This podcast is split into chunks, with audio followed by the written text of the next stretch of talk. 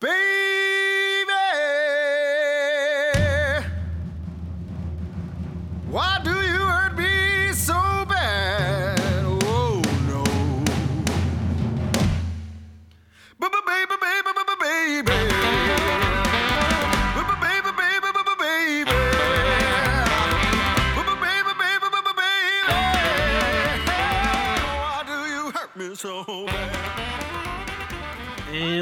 to Amazing Nerd Show. We're finally here, Damon. Yay! Woo! This is Christian. I'm Damon. Happy New Year. Happy New Year, indeed. It's January 3rd, finally. Finally. After all that hype, after all the time, we got the millions of fans behind us. This is our first episode. If this was a 90s comic book, we'd have a hologram co- cover. We'd be in a poly bag. We, you'd buy three of us, you know, put some of your in your long box. Don't be right afraid to listen to us three times in a row. That's fine. That would be awesome. we'll take it. But this is our first episode, our collector's edition, if you will. Mm-hmm. So, um, here's our mission statement. This is what we're about. Uh, we are a show for nerds by nerds. Every episode, we'll be taking a deep dive into nerd culture. We'll be covering comics, movies, video games, and even wrestling. But ultimately, we'll talk about whatever the hell we want to because it's our show. And don't be afraid if you're not a nerd. I mean, we're going to talk it all. It, these are things that just pop culture and everything that people love, you know? That's right. That's right. Um, and if you don't love it, you can also go screw. So, anyway, so I'm a lifelong comic book fan, huge wrestling fan, um, all around nerd, um, just, you know, loving fandom and wanting to just, you know, talk about it with my buddy Christian over here. Mm, I think that's how we started talking, was through wrestling, correct? Yes, totally was. Um, we did have another podcast um, where we were talking about comics, but I felt like after the show was another podcast. Mm-hmm. So, and that kind of what gave birth, you know, to this podcast because we would spend more time talking about wrestling than we would about We're talking about comics. how disappointed we Yes, are in we'll get to that. um, but yeah, so you know, I don't. Christian, you want to tell something about yourself? Well, yeah, I'm a big film guy. I love comics. I love video games. I love anime, but most importantly, it'll always come back to film. Uh, I do a little bit of film production on my own. Uh, been working as soon as I started list, getting into it in high school. My teacher was always like, "You are a filmmaker from here forward." So I always came at it with a very professional approach. And that's just even if I'm broke, I will make it look the best that I can. That's awesome. Uh, and I love movies. I go to movies almost every week as much as possible. I just I'm in I'm in there, man. I want to see it. I want to know it. I want to be there. and I know you can't see where we're at right now, but I also love movies. We're surrounded by movie posters An and impressive collection. and Blu-rays. I'm a huge horror movie fan, so that will definitely be. How much for the uh, Nightmare on Elm Street poster, by the way? It's not for sale. Oh, um, I'll be that will be leaking into our podcast here and there. Um, especially with our subject matter this week, we're going to be talking about kind of a year in review. Yeah, We'll be good way to at- get to know us. You know. Yes, exactly. We'll be looking at the uh, best of 2017 and maybe some of the worst. So I don't know if you want to jump in here, Christian. We're going to be talking comics. Well, right on um, the top. Yeah, comics has been back and forth this year. Um, there were some good ones with Defenders and Metal and other things, but most importantly, I think we both loved, as far as talking wise, Mister Miracle. Yes, agreed, 100%. That by far is my favorite comic book of this year. Um, hands down, Yeah, best book on the rack. psychedelic trip, man. Yeah, great storytelling by King. Awesome uh, artwork by I can't remember his name off the top of my, head. Marquez? No, no, No. that's Defenders. Uh, it's a, it's on the top of my head. we'll have to we'll have to Google that as we talk. um, but yeah, no, a, just a great book. Um, taking a subject matter and a character that I never cared about and making it be the first thing I want um, every month. Uh, yeah, comic uh, book wise. New Gods Who? You know, it's just like I I had no idea.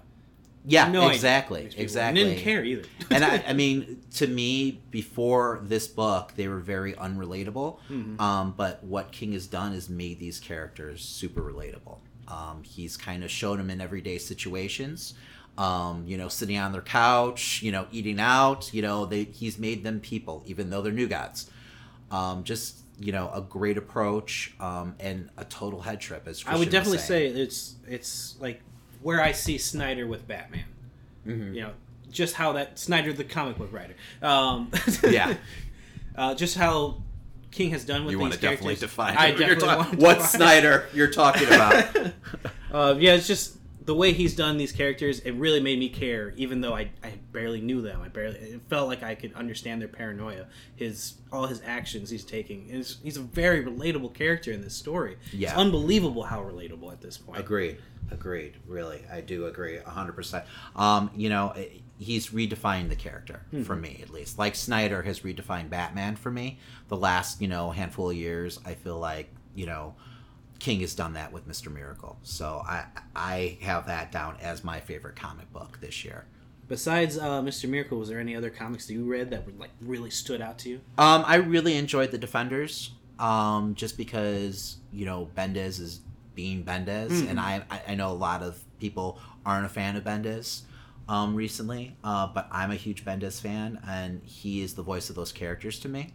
So, and the book is just a really great story that's you know kept me guessing and wanting to know more, and it's a page turner. You know, the artwork is great, and that is Marquez, who's the artist on that book.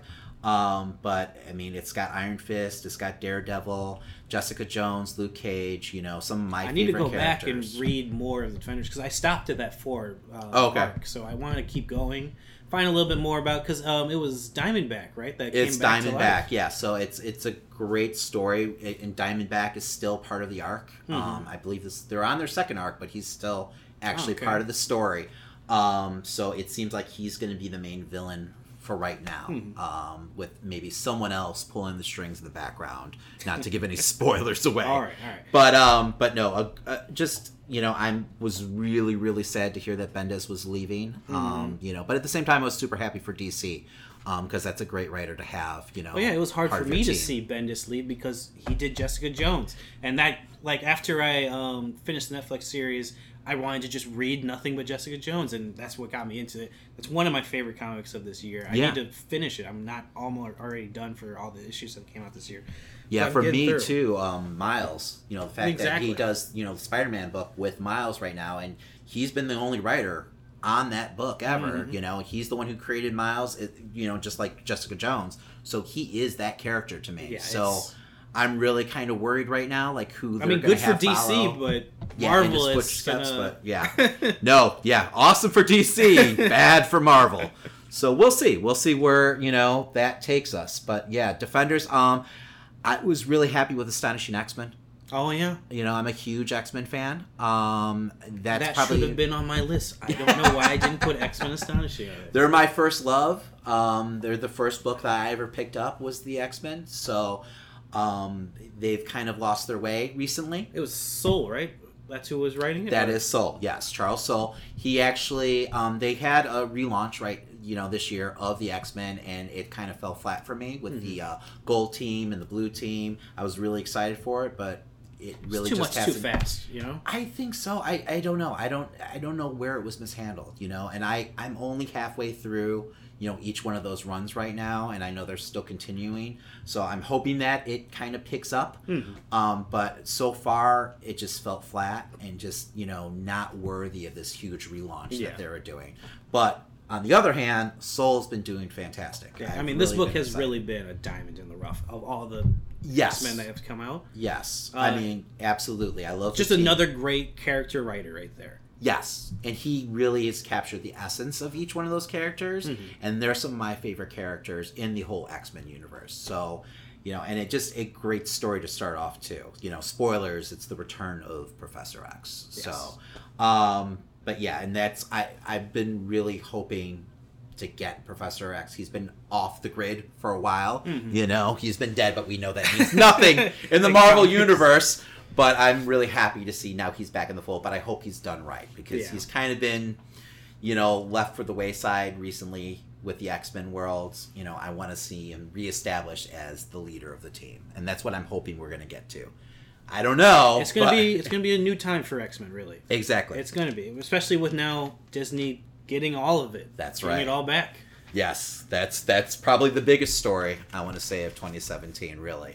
Well, before we leave comics, I just wanted to say DC Metal has been very enjoyable for me as a reader. I, I'm one issue off. That's about it. I haven't read the last DC Metal yet, but everything else has been just a fun, like hell of a ride, just from start to finish. It's Snyder being Snyder. Exactly. Um, you know, it has been a fun ride. I, I'm a little wary of crossovers right now, um, and there's tons of crossovers and tons of spin-off books. Oh, yeah. It, you know, I shouldn't say crossovers, big events, really. Um, but this one hasn't let me down yet, so I'm excited to see where it goes. it needs to not rely so much on spin-offs, but it's it's good. Yeah, yeah, but you know, some of the spin-offs have been really good. Mhm. You know, so I, I'm. I'm, I'm still waiting, you know, and anticipating each book as they come out. So that's a good thing right Yeah. now because it, it's been, what, two months, three months? Yeah, I think three or four, right? Yeah, yeah, and it's a is it a six issue? Um, I believe so. I know. So- I know. Doomsday Clock is twelve. I, I'm trying to remember what. Um, I think it's six or eight. Yeah, it's a big run. So I'm, you know, but so far so good. How about the small screen? Small screen. I mean, easy to say. My favorite show was, of course, Punisher. I agree. Easy. It's- we'll agree on that too. this is just going to be called Christian and Damon agree, with each other. I mean, the first episode alone sold me completely. Like I came into that, you knew I was overhyped for this. Yes, And Christian I could has have been waiting. Been crushed by it. I loved every minute.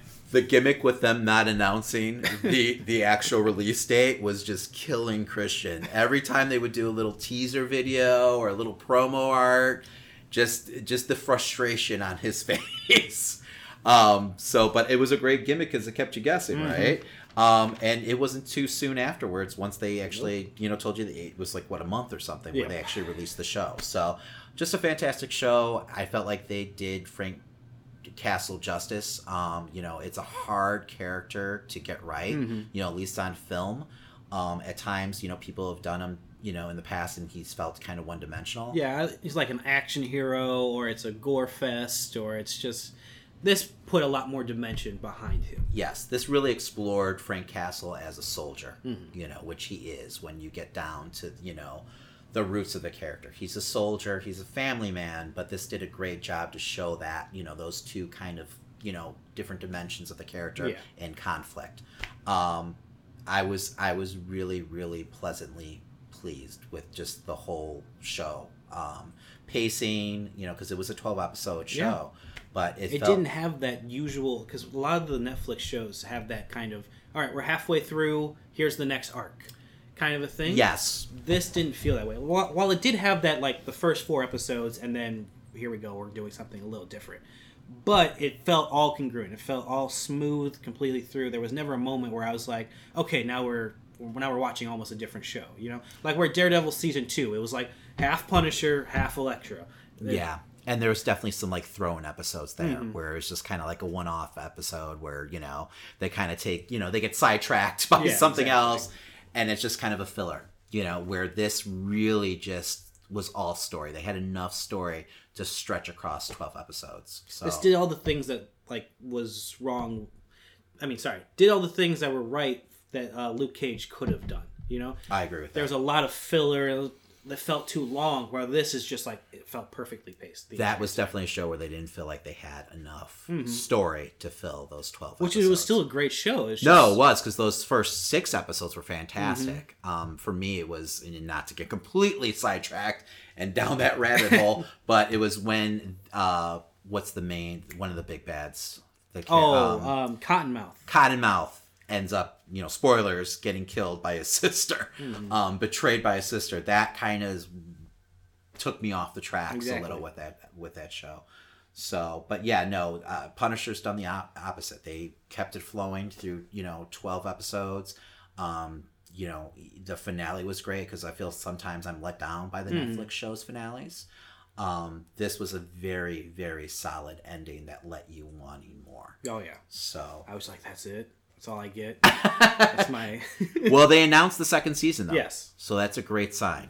So I was like, if we're doing a second season of Iron Fist, and we'll get to the show, Mhm. you know, soon, there's got to be a second season of Punisher. So I was really, really happy well to see. it. specking specking speaking of second seasons was there any other shows that you loved Uh, Stranger Things. Exactly. Stranger Things. Um, I was really worried about a, so- a sophomore slump with them, Mm-hmm. but I was pleasantly surprised. They really they hit a home run. It was another great season. Um, they somehow, you know, kept that story going. It didn't feel like it was like nostalgic overdrive. It Mm-hmm. really was just a great story with great characters.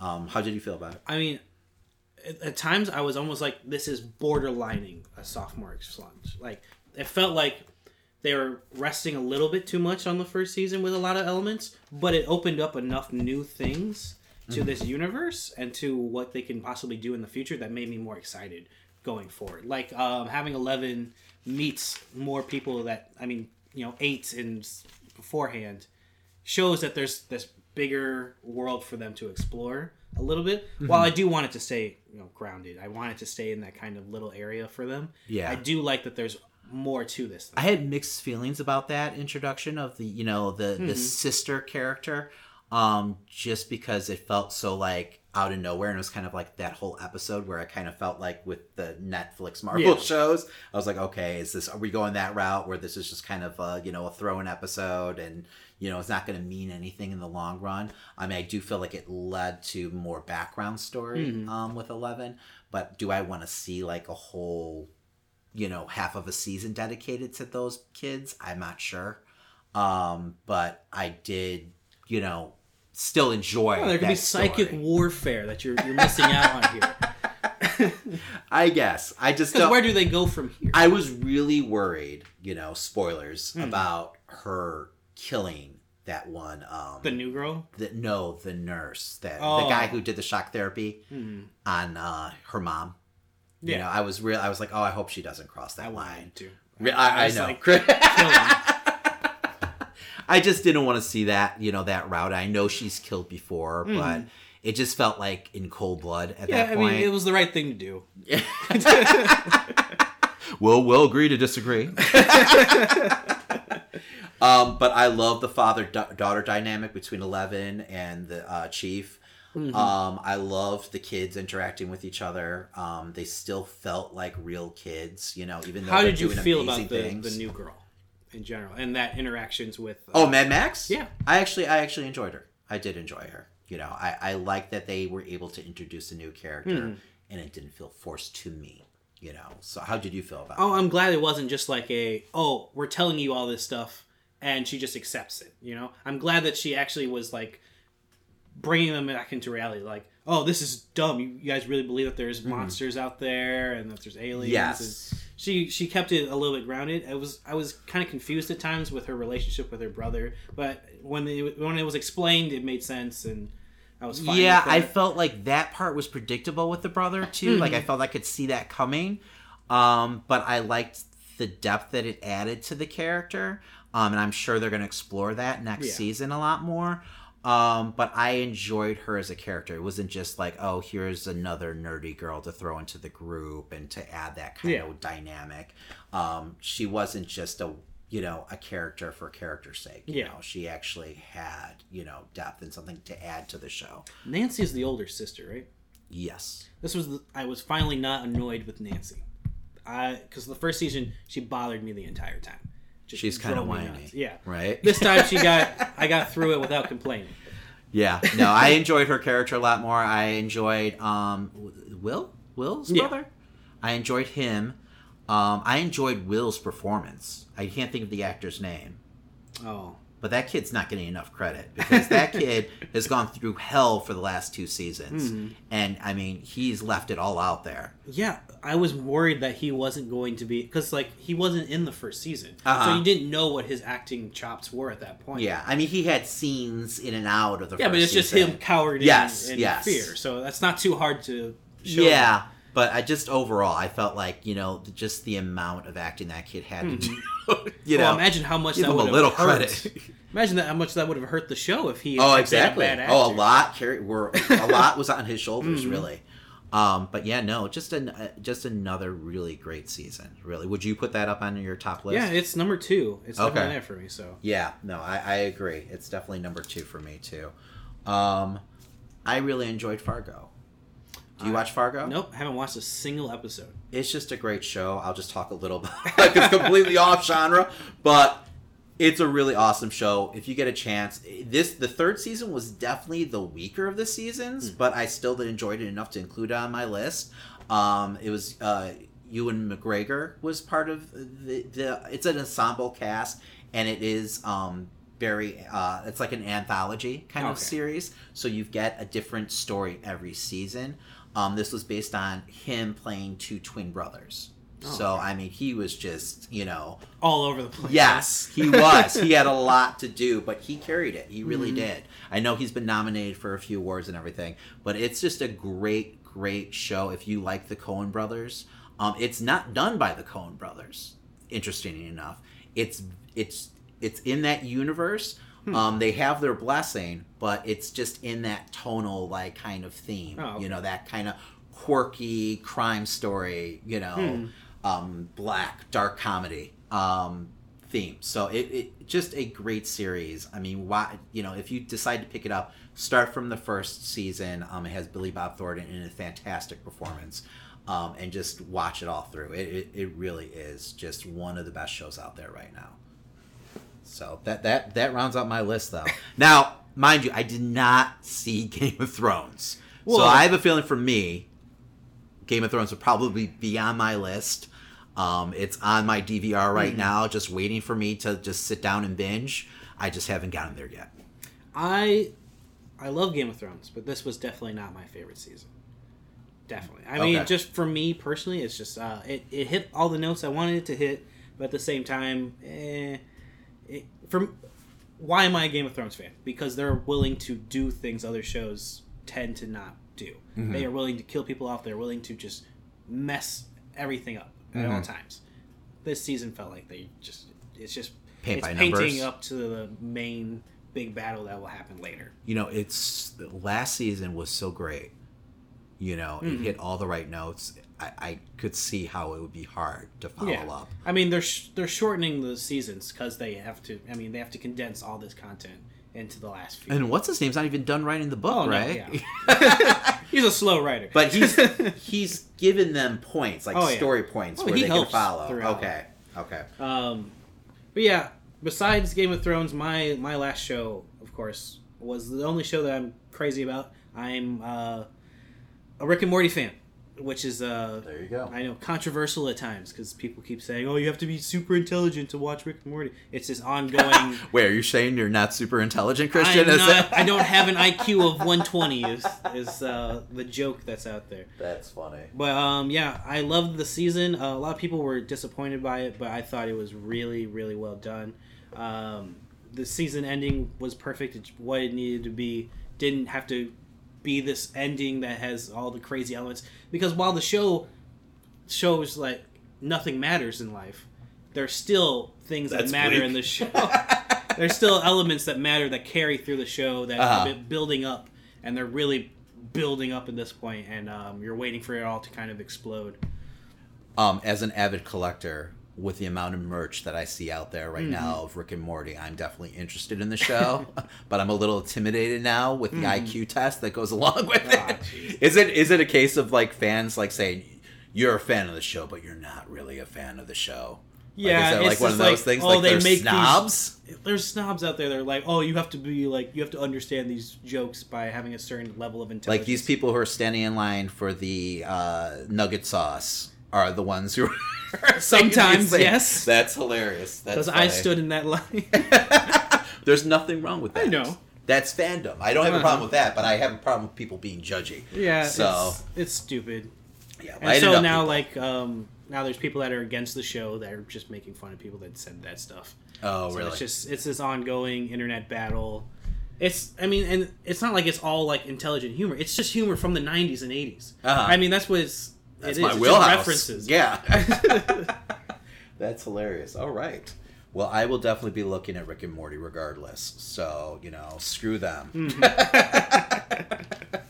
All right. So we are on to Big screen, right? the big screen. Christian. What a year you- for big screen, right? Right? this was hard. Mhm. It really was. To sit there and try to come and whittle it down to like five movies Um, you know, we, we were trying to do three for each one of these categories, but when it came to the big screen, it was too hard. We had to go five. So, and that should tell you something. There was a lot out there and a lot of great stuff. Um, what was what was one of your picks? I mean, I'm not going to start with the main one because I mean, I think that's obvious for me. Okay. But uh, Baby Driver was definitely one of my movies that were up there for this year. That's Edgar Ed- Wright, right? Yeah, Edgar Wright does a good job almost every time he does a film. True. So I, I, I can't complain. It's definitely um, not a spectacular story, but the way it was shot, the way it was done, the way the characters were portrayed were just fun all the way through. It looks beautiful. It. it looks it's beautiful. It's completely beautiful. Because yeah, I'm not a huge Jamie Foxx fan, so when I saw him on the screen, you know, in the trailers, He definitely doesn't take away from the film. I was yeah, I was kind of turned off at first, but then once I you know watched more trailers, I was like, oh, this is awesome. I have to see it. Obviously, I didn't, but I will be shortly. So because I'm a huge Edgar Wright fan too. So um, I have Get Out on my list. Um, it's Jordan Peele's first directorial debut, um, and what a way to debut! I mean, just the right movie, the right time, awesome, awesome social commentary, um, but also like a classic horror movie too at the same time. So just, just a fantastic movie. I've been trying to think of ways they can make a sequel out of it because it was just so enjoyable that I want to see him to make more. you know? Really? I don't. I could almost see it as, almost as like an anthology where he ta- like tackles like other Different subject stories, matters. Yeah. Um, which speaking of which, anthologies, he's going to be doing Twilight Zone. Oh, Yeah, which I, it totally makes sense to me Mhm. because that whole like I could see that almost as a Twilight Zone kind of episode. Um, so I I'm excited for that. you that's know, gonna be a see- hard return with Black Mirror out there. It is, but I think that's probably why it's getting the green light right now, right? Yeah. Um, so I, I'm excited for that. Um, but just a, a, a great debut. I mean, just a classic horror movie that's actually saying something. Mhm. You know, I mean, it in a way, it's almost like Night of the Living Dead, where that movie debuted and it still had you know a social conscience to it. It was something different, something that you hadn't seen you know Mhm. yet in horror. So horror movies can say something, you know, when they're well done. And can be good movies. Yes, exactly. Exactly. And this was actually a really good year for horror, surprisingly. Um, last few years, not so much. Um, maybe on the indie scene, um, there was a couple great movies the last couple of years. Starry Eyes comes to mind, but you know, it's been very light um, compared to years past. But um, sequels, uh, there was a couple horror movie sequels, movies that I didn't really love the first, uh, you know, movie for that I j- thought the sequel was better. Annabelle sequel was great. Oh, way better than the first one. right? Like a lot Oddly, better. Um, and then uh, Ouija was actually a really Oh, good yeah? sequel. Like it, I couldn't stand that. Uh, The first one was terrible. But after hearing like the reviews, I was like, well, I'll go check it out, and I was really surprised. That It came a- out this year. That came out so many movies came right? out this year.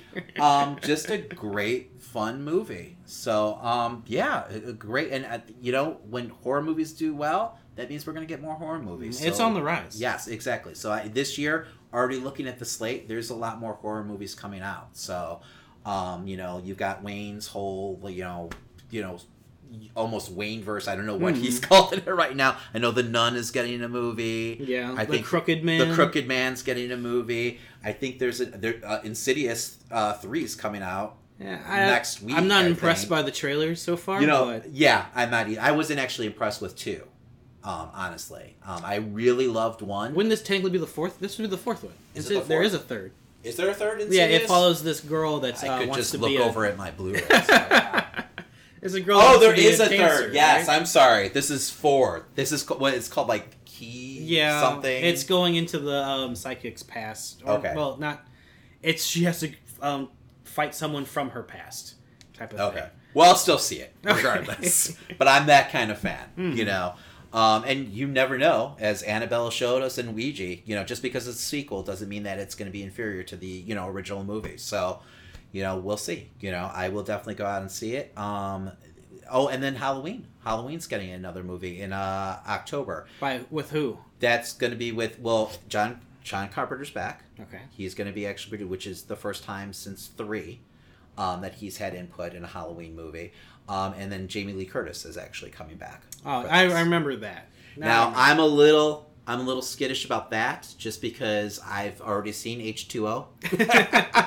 I don't need Jamie Lee Curtis to be part of, you know, the movie franchise for it to be good. But I'm just excited that, you know, there's a studio out there that wants to actually take a Halloween movie seriously and put something out there. Yeah. So I mean, she's not gonna be the main character, is she? I don't know. They, there's not that much, you know, that's been revealed like story wise. Okay. I think this is going to be another case where they kind of like forget the sequels happened and just start fresh. Mm-hmm. Um, so we'll see, we'll see. But you know, horror movies are on the rise, and that's you know a happy thing for me. Well, I mean, what else has been on the rise is always going to be Marvel, and so I, I'm going to say Amazing Spider-Man was very good. It was definitely up there for me this year. It did what I needed for Spider-Man. Yes. Yes, it was a great introduction for Spider-Man into the Marvel universe as Yeah. we know it. Um, and I feel like this is the first portrayal of Spider-Man on film Hmm. that felt like the Spider-Man I know. Um, finally. So, you know, not to put down the other movies, but I, you know, with Tobey, I always felt like he got Peter Parker right, but he didn't get Spider-Man right. Garfield, I felt like they just gave him crap. you know, it was. He's a good actor. He just he's a great get the, actor, and I uh, felt like he could have nailed it, but I felt like really, you know, it was the script's fault. You know, Hmm. not so much the actor's fault. Where you know this movie had everything: a great story, great performances, and just a fun movie. Which Spider-Man really should be. I'm a, a big Spider-Man fan, Hmm. so you know they captured the essence of the character, and I'm excited to see him in future Marvel movies. So yeah, Spider-Man's definitely up there for me. Um, I have it down Oh, too. yeah. So I was a fan of it. It was a good movie. I just, I wasn't, I guess, scared by it. It was Okay. more of just like a good movie to watch. I don't see it as something that was horrifying. Did you much. see? You saw the original, Yes. correct? Okay. What did you see that as a kid, or did you see it? Yeah, so I I mean it's more bits and pieces than Okay. fully but um this was definitely a good movie. I'm definitely excited for its sequel. Yes. Um that would be interesting. Yes, it will be interesting. Um, How they like interpret all that will be very interesting. yes, and I'm interested to see the actors that get to portray those kids now. Um, who they get, and there's tons of like rumors out there with Oh, like yeah. big name stars attached. The I kids have all think- asked for different stars. Yeah, I don't too. think that's gonna happen. I think Finn Wolfhard It's a horror movie, so the budget's only so big, you know. But um, I enjoyed the movie. I felt like you know the kids once again, like Stranger Things, they did the kids right. You know, I heard some people complaining about the amount of swearing. You know, Yeah. because it's like to me, I get it. kids swear. when I was nine, it was like a new toy to me. Like, oh, you know, I could say, and I didn't even know what half those words meant at the time. But yeah, kids swear. So I I loved the movie. I love that it's like Stand by Me with a killer clown attached to it. Really, it's. I mean, and I felt like they honored you know. I honestly work. would keep that same class if I were to do uh, cast. Uh, if I were to do another Stand by Me, if I were to do a remake, that would be perfect. right it's a great you could see them Mhm. cast in that you know all those actors they could definitely pull that off um you know it, it there was a little too much cgi in it for me um but i liked that at the same time where there was a lot of you know big you know scenes and Mhm. big production scenes and lots of jump scares. There was still a huge you know atmospheric like tone that kind of set Yeah. that movie. There's this like just this feeling of dread throughout that whole movie. Um yeah. So i'm really excited for the sequel. You know I'm a stickler for CGI, and nothing in this film bothered me. yeah. And you know for me it was just the overuse of it you know i like kind of like the more subtle approach in Mhm. horror you know not that i had a problem with a lot of the scenes it was just kind of over and over again but this kind of movie lends to it you know really to that kind of you know uh, horror style Yeah, so, but yeah, no, I was a big fan of it. I was really worried about it at first. So, you know, I was really happy that they did, you know, justice to that movie and to Tim Curry's performance too. I can't remember the actor who portrayed uh, Pennywise. I I used to know it, but Skarsgård. Skarsgård or something. Yeah, like yeah, he's like Swedish, but he Mhm. did a fantastic job. You know, he was terrifying. I'd have him be young Joker. oh, I've seen that out there, right? Where people were like comparing him, like how he could. Yeah, I could see that. I don't know if he wants to be kind of cornered and pigeonholed into that. Well, yeah, I know. I'm the clown guy. you, I'm trying to think who would be better in that kind of role, especially right now. Who's like those top actors who could play the young Joker in a Scorsese film? I love that it just goes right back to Batman. no, no, I agree. I could definitely see that. Mhm. I just I would have to see him without the makeup on to see because I feels like that that movie is going to be almost like an origin Mhm. story. At least that's what we've been led to believe. So I would really need to see you know something else that he's done. You know, um, but yeah, yeah, especially to be in a Scorsese movie. Oh yeah. Uh, I guess what I'm trying to figure out is you've said a lot of good films. Where is Last Jedi on your list?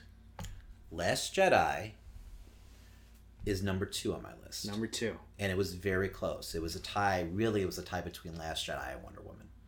So, um, basically, Last Jedi got number two on my list just because I feel like this is a movie that I'll revisit over and over again. Hmm. Um, where Wonder Woman, as groundbreaking, and just you know how empowering it is, you know, for you know just women to actually have you know a strong portrayal of a female Mhm. character, a lead in one of these movies. Um, that third act kills me. I rewatched the movie, Mhm. and you know, by that third act, I just don't care anymore. Yeah. That being said, the No Man's Land sequence is probably one of my favorite sequences in any comic book movie. And I have faith that they're going to learn from that. I have faith that they're going to have a much better villain story in the next Wonder Woman film. I agree. I agree. And honestly, like Patty Jenkins, the job that she did, Mhm. I don't know how DC doesn't just hand her the keys to the kingdom and Yeah. just let her have, you know, after Justice League, and we'll get to that later, you know, how they just don't give her, you know, control of everything. Because that was the first DCEU movie, you know, that, you know, actually resonated with me. Resonated with everyone. You know, Exactly. it's the first one. the movie felt like an event. You know, Mhm. it was big, and I don't think they were prepared for how big and how much it meant. You know, to see that strong female character, you know, finally getting her just due Mhm. on screen. So you know that, un- but unfortunately. I'm a huge Star Wars fan, so Yeah. Star Wars is number two. Even even though I walked out of the theater completely depressed, it's a heavy movie. It Mhm. really is. How did you feel about Last Jedi? I mean, I was perplexed by the entire experience. I was Uh-huh. trying to just put my head around it for weeks. And even till this day, I'm still conflicted by what I've seen. But I keep going back to that red room. I keep going back to Rey and Kylo's connection throughout the entire film. And that was my favorite element that they added. I, I'm a, a huge fan of Sith and Jedi, and I want to know all their lore, all their history, and I want to see how it comes together in the future. And this was a good showing, especially like when you put the idea of there being a balance, a no good, no evil kind of Mm-hmm. situation that they toyed around with, they played with it, they teased the That's hell out whole of me. Gray Jedi thing, Yeah. right? So just getting to almost see that happen on screen made me a very happy happy kid. But there was a lot it was too much in one film for me. It was too much that happened. I that's what I think is my problem. Okay. How did you feel about Luke's arc? Luke's arc was fine. I loved even the even the milk moment that everyone seems to hate. I loved that. I loved that. gross. It was really gross, but it was- but I it on liked it. purpose. Yeah, You know, I there liked it too. There was a reason. And I liked it was green milk, you know, that like, you know, from like Star Wars, Hmm. the New Hope, you know, I love that reference. Um, yeah, I love Luke as the fallen hero. You know, I love that, you know, the whole like he's the samurai who's lost his way. Exactly. Um, I love that arc. I really do. Um, I was really pleased with that part of the film. I think the part of the film that gets me, that you know, makes it a little more complex, is Poe's arc. Yeah. You know, and this really Poe has a huge arc in this film, um, which I was surprised by. You know, I mean, he was kind of more of a side character in the Mhm. first one. Um, you know, and this movie, unlike the first one, it's definitely not a feel good movie. You know, like I walked Oh, out of that first one, you know, ready to, you know, grab a lightsaber and take on, you know, the New Order myself, you know. So, um, but yeah, the Poe just because so much of his arc could have been just avoidable. Like, I mean, I want the characters to grow. Don't get me wrong. Like it was important for him, for Finn. and it was kind of the arc for the whole movie in Mhm. general. The whole like learning from your mistakes. That you know, it's okay to make. I mean, Yoda, I think, actually said that you know to Luke at one point, kind of putting a bow on the whole thing. Yeah. Um, but it just felt like you know, like all he got was a slap in the face. You know, after he cost all those lives, Mhm. and that awesome opening scene. Don't get me wrong, I love that opening scene. but I would expect him to be like thrown in the brig, and you know, like there'd be consequences for his actions. You know, he disobeyed, you know, direct orders, um, and cost And got- lots yeah, of lives. lots yes. of lives. And then even afterwards, he causes a mutiny, and he still costs them a bunch of lives. You Mhm. know, so I just it felt like all of that wasn't earned enough for me. You know, like it just, you know, I love Oscar Isaacs. You know, and his Mm-hmm. his portrayal of the character. It just felt like you know if it, there wasn't that those like holes that you could plot. Like why didn't what's her name purple hair lady? I can't I can't think She's of that. She's gone. Like what? Sorry, yes, spoilers. But well, an awesome scene, a great scene. Mhm. Um, but like all she had to do was whisper in his ear, like, "We've got a plan," and like everything would have been put right. I've heard a complaint that people are saying, why didn't they do that kind of stuff to the Death Star? Why didn't they just send someone through light speed or sh- a ship through light speed through the Death Star and just blow it up that way? I think the Death Star is a little more powerful. Yeah. than, you know, come on now. or there's a lot of situations where they could have, someone could have sacrificed themselves in that way. I guess. I, I, feel mean, like it's like never, the first time someone's really done that, and it's Yeah, I just never seen. I don't think we've ever seen something so dire, like a Mm-hmm. situation like that, for, in a Star Wars movie before, where you know she's trying to protect, you know, the rebellion. Basically, Mm. you know, it's all that's left of the rebels, and they're dwindling down, and like she's the lone person on that ship. You know, so I feel like the situation dictated that. Um, but I get, like, but that's nitpicking. You know, I mean, I just, I really, I don't know. I like the movie, and I'll go back and rewatch it over and over again. I'm sure, and I, I have a feeling like I'll like it more the second time I watch it. oh yeah, Um, but yeah, I left that theater pretty depressed because they don't win shit in that movie. There's not like really many good, you know, like you know, feel good moments that happen throughout that movie. Um, but man, that Luke set scene at the end, that that right there, Mhm. you know, that made the movie for me. it was fantastic. Yes, yeah, seeing Luke face down everyone, you know, um, that. And just huge. brush it off. Yes, that was awesome. That's a huge moment. You know, I don't know why his beard had to, had to be a different color though. I don't know. I don't know if it was you know a reshoot thing or something, like why he looked you know younger and less gray. But you know whatever, that's cool. so, but yet, what do you have? What do you have uh, left on your list? I have Logan. I mean, Is that your number one? that's my number one. All right. Because Last Jedi was my number three behind Get Out, because I thought Get Out was just such a phenomenal film. Uh huh. But um, Logan was the perfect comic book film, in my opinion. It just it hit all the right notes. It hit what I wanted to see with Wolverine. Um, it hit what I want to see with a young X twenty three. Um, Deadpool opened the doors to having this kind of rated R film more like grounded. They were they had less rules on them, less things put in place. They could just do what they wanted, and that's what this film needed, and it's perfect. Especially when the last film was like the samurai one, mm-hmm. and it, it felt very just paint by numbers comic book film. It did. You know, I with that, and I'm trying to think. Did Mangold do the the samurai one? I'm Too? not sure. I'm not sure, but I enjoyed that movie up to the third act. Like I Mhm. liked it was different. Exactly. It was, But then the third act, they pull out the big CGI villain, and it felt like every other comic book Mhm. movie you've ever seen. So yes, I agree with you.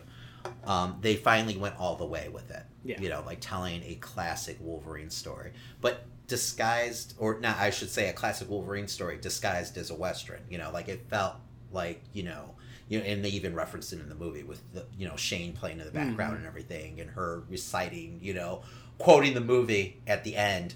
Um, it it felt like the Unforgiven. You know, you, you've got this cowboy on one last ride. Mhm. You know, and it's he's so rewatchable. just like Luke. He's a broken hero. Hmm. You know, um, he's a samurai who's lost his way. You know, and it's him getting back. You know, to mix metaphors on his horse, and you know, going for one last you know heroic adventure. Yeah. You know, even though he goes screaming and kicking the entire up to the last you know scene really, um, but just a great great story. I mean, bravo to Fox for you know having the balls Yeah. to put out an R-rated. I mean, this is going to open the doors for a lot of things going forward. exactly. So, to have such a successful one as well, it's not just like Exactly, something that's so critically acclaimed and Mhm. did well, so well in the box office. Um, I really hope that you know, because it was released, I think, almost a year ago. yeah, almost like You know, and I hope that it gets some kind of like award, like mentions or something like that. You know, I know it's a long shot with Mhm. any of this like genre to get any kind of you know nods. But if Suicide Squad can win an Oscar, yeah, but that's for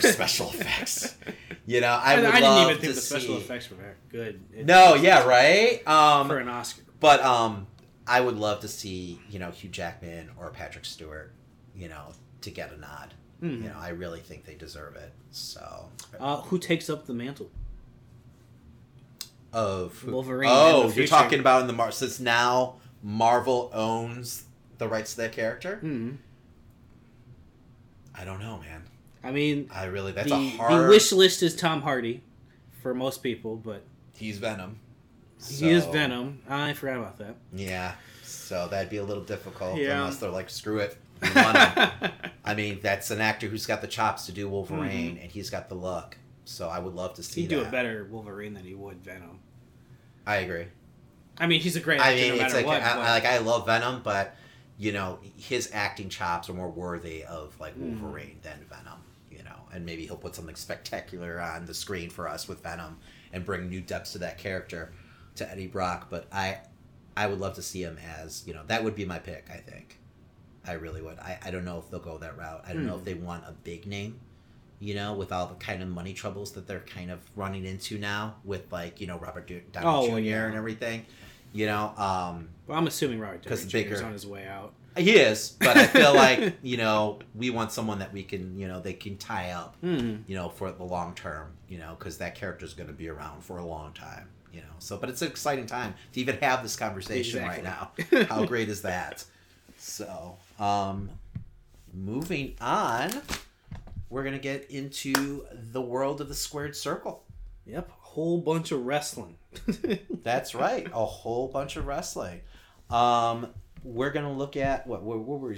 You know what? Let's. Why don't we talk about top matches? Alright. All right. Um, what is your top match? my top match, Or Well, how I don't want to spoil the ending, Christian. All right, what's your least favorite match of your list? my least favorite match. I'm gonna say Owens versus McMahon on the Hell in a Cell. I I really ended up enjoying. And it's not a technical like you know display by any mm-hmm. means, but I really enjoyed that match. The tension that they created once they climbed up on top of the cell, and like that happens every Hell in the Cell. Hmm. But they did a really good job of milking it with Owens and Shane because once one you know Shane is crazy and Hmm. he's capable of doing anything stupid. But there was times where I really felt like Owens is gonna like they were doing power moves on the cage. They were I mean that thing must have been seriously reinforced. And there was a bunch of times where you felt like no, one of them's going over the edge, you know. And eventually, obviously, it did Yeah. happen, but it felt like one of them's going, you know, to be pushed over the edge, which I always feel like is a bigger bump than propelling yourself. Yeah. you know. Um, so I really I I had to pick that match as you know. I think my favorite my element of that was Sami Zayn's official like turn. That was nice too, because Hmm. he's a great heel. So, and it's I'm glad to see them finally have something for him. So, and that was that was something I wasn't expecting. Mhm. You know, um, but yeah, that's definitely in my top five. I've got to say. So, what what do you got? Um, I mean, I had Naito versus Omega. Their match at G1 Climax was unbelievable. And I mean, when you put Omega in anything, or Naito in anything, you're gonna get an unbelievable match. I also had that on my list too. yeah, no, and that's like a given. You know, Omega, I have a feeling is going to show up a bunch Oh, yeah. on both of our lists. I mean, so um, it's really the year of Omega. um, but yeah, no, just another classic story and just great storytelling in the ring. You know, um, Mm-hmm. Now that- I was voting for Omega to win all of G1 again because I wanted to see him go and get the title. That's what I, I wanted him to see. But now that I know more about Naito's story, about what he like started off with, being booed and Mhm. losing his like top spot pretty much. yeah, Now that I know all this character and where he's at right now and how he's going to be up against Okada this year at Wrestle Kingdom, I'm so, so much happier that he actually won this. That he's at this. yeah, and we'll get to Wrestle Kingdom shortly. so, but I that was definitely on my list too. Just that, you know, sidebar, just that the pile driver Mhm. that uh he hits on uh, I think he hits on Omega, right? Mhm. Uh, off the I don't know why they have those skinny tables at New Japan. I mean, I think they're trying to kill they want to hurt each other. I mean. but he falls off to the side of the table when he hits it. It that looked horrifying. Hmm. Um, just a great, great match. So, uh, what else do you got on your list? Um, tags. a tag match between DIY, Authors of Pain, and Revival at Orlando. Um, what is those called? Takeover. Yes. That was uh, an unbelievable match. I mean, you put DIY and Revival against each other, they're always going to come up with a big match. Uh huh. But the authors of pain were able to make it a little bit more interesting do give it a little bit more of a spin where they're constantly breaking up things you saw diy and revival team up at certain points it was just chaos in the ring Yeah, and they've done a great job Mm. portraying um, uh, authors of pain as monsters. yeah you know, and like keeping that way. traditional monsters Yes, too it's not just exactly. like um They have a strong like Road Warriors vibe Mhm. to them, which I like. You know, they even have their manager. You know, so um, they're definitely going for that. But I I really did enjoy that match a lot. Um, you know, Authors of Pain was really green, but they kind of hit it well in that match. I mean that's their that's where they are going to hit it well. Whether Yes. you don't get to see their weaknesses, you just see them pop in when they need to be. And those other two teams are just fantastic workers. You know, I, I'm I'm so sad that Revival is not just going to stay in NXT because I I mean they are deserving of main roster, but main roster is just a terrifying place. yes, you never know what's going to happen when McMahon gets his hands on the team. You know, Mm-hmm. and they should be a team that's should have been skyrocketed as soon as they got to the main roster. I do think I think the injury kind of took them off the tracks Mm-hmm. because I did feel like they were gonna you know do big things with them at first. I'm just hoping that it's not a case of you know what happened with Finn Balor Yeah. where he gets injured and then you know he kind of you know falls to the wayside when he comes back, um, storyline wise. So we'll see because I know they recently are back on TV. So you know hopefully there's big things in the future for them. Do you see a future for either um, Gargano or what's his name again? Tapas. uh, Yeah, Ciampa, Ciampa or something. Yes, yes, it's a hard name. It's, it's a hard name. it's a mouthful. um, as a team, well, they broke no, up, right? yeah, they broke up. I'm saying like as single competitors in the main roster. Johnny, they I ever- do. Johnny, Johnny, I do. I, I don't know if um, Tapas he he's got the look, you know, that McMahon likes. he'd make a great heel, but He's a great heel. What's it like? American Psycho was what his I think his moniker was in uh, on the indie scene. But- um, but uh, he yeah he would make a great heel. I just don't know if they're gonna get behind him. Like he'll be a Hmm. good like mid card heel, if anything. do better than Elias. you know um, yeah right um, but johnny i definitely see big things for him um, he's undersized so i'm wondering if they'll just throw him on 205 but you know Be a disservice to him. i think he could break out of that he's i mean he's such a skilled worker i don't know we'll see you know you never know with mcmahon I'm hoping that the doors are still open for Candice LeRae to join. Yeah, right. um, so I also have Cena versus Styles at the Rumble almost a year ago. God, time flies. Yeah. Um, just a classic match, and I mean, just so well done. I mean, you could say what you want about Cena, but he knows how to, you know, put a match together. Mhm. You know, and he knows how to work. A Could be a little bit quieter, but Yeah. he, he can put a match together. Yeah, so he really, you know, I mean, he's a general out there, and Styles, obviously, you know, anything he could wrestle a broomstick, you know, as Yeah. they say, and you know, put on a great match. So, um, you know, and this was, I think this was the third in the series, Yeah. and I think it was the best, you know, to, to be the third and Well, to be the every time they met, it was good. So You know, and I mean, Cena won it, which usually puts me in a bad mood right away. Um, but I was okay because the match was just that quality of a match. So that was definitely on my list. I wasn't happy that he won. yeah, yeah. I wasn't happy whatsoever. Um, and then, of course, number one, Kenny Omega versus Okada. Just the entire series. I mean, yeah, the internet has screamed six star match over and over again, but it really like you don't need to know the story just to sit there and enjoy this um, these matches. Exactly, It's that good. exactly. And it's not just a spot fest. It's a lot of you know, you know, uh, veteran wrestlers and you know, old time fans will like you know complain about this match was the story was told in the ring Hmm. really.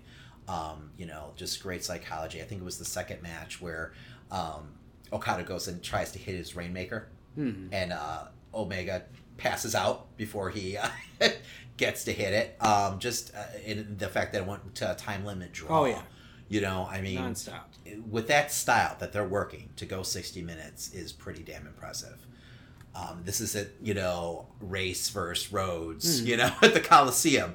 So And I love that Omega constantly keeps saying, "I don't even think that was the best I could do." Like that's just how he sees it. The world is his oyster right now. so I mean, I'm super excited to see where you know this year takes him. Hmm. Um, he's definitely been handed the keys to the castle. It seems like by New Japan, they know what they have with him, um, and I think they're going to milk it for everything they have. You Oh, know? So, but yeah, no, I agree. I put that trilogy down, you know, as my top. You know, I kind of cheated and put that as my number one because it's hard to really say which one. I, I, think mean, number fir- one will always be my favorite. yeah, I think the first one was my favorite, but I love number two so much. I really did. Um, but yeah, you know, and the third one was great, even though it was shorter. But Mm. you know, still an awesome match. Um, but yeah, yeah, and I'm hoping that we get more from that story Mhm. eventually. So it'll be interesting. It really will. He's got to win eventually. He's got to win the title. I think. I think he will. I mean, it'll be such a disservice to him and that story Yeah. if he doesn't. So we'll see. We will see. Um, top wrestlers. Well, AJ Styles for sure. AJ Definitely Styles. up there. He made a mark wherever he goes. So I mean, I was really nervous about him coming into the company. Hmm. I was really nervous, and the fact that he is, you know, the best wrestler in the world, I didn't think McMahon would give a damn. But I Hmm. mean, obviously, the old man still cares about ring work because Styles doesn't have bad matches, and you know, when he's on, he's having some of the best matches in the world. So I was, you know, super, super like ple- just pleasantly surprised by, you know, how far they pushed him and how fast. You know, after WrestleMania when he lost to Jericho the year before, Mhm. I was like, oh no, I know where this is going. But you know, sure enough, he was in the world title scene, and you know, he came in at a, at a difficult time to be a WWE superstar. He came in. yeah, he came in and just the pop he got at the Rumble. Mm-hmm. I mean, I was surprised by that. You know, I knew he would get a reaction, but I think maybe that woke up some people. Mm-hmm. You know, I mean, obviously they paid decently for him to come there. Um, you know, unfortunately, he hasn't you know shown up with for Gallows and Anderson. Yeah. Um, but hopefully, you know, with everything that's happening right now on Raw, um, no spoilers since I know it just you know aired. But you know, hopefully, you know they'll be you know having a storyline coming up for them too. Hopefully. Um, but yeah, no, Styles is definitely on my list. I have Jericho. You know, as my he was actually my number three. I think I had Styles number two, but Jericho's on my list. Um, that guy just reinvents himself every Oh, yeah. time he comes back, and this really, if it wasn't for Omega's year, I would say this was the year of Jericho because he carried the WWE Mhm. for a good like twelve. The months list it was you know, perfect. He's definitely carried. yes, the list, everything. He's been the mo- he's been at least the most entertaining thing out of the ring um, this past year.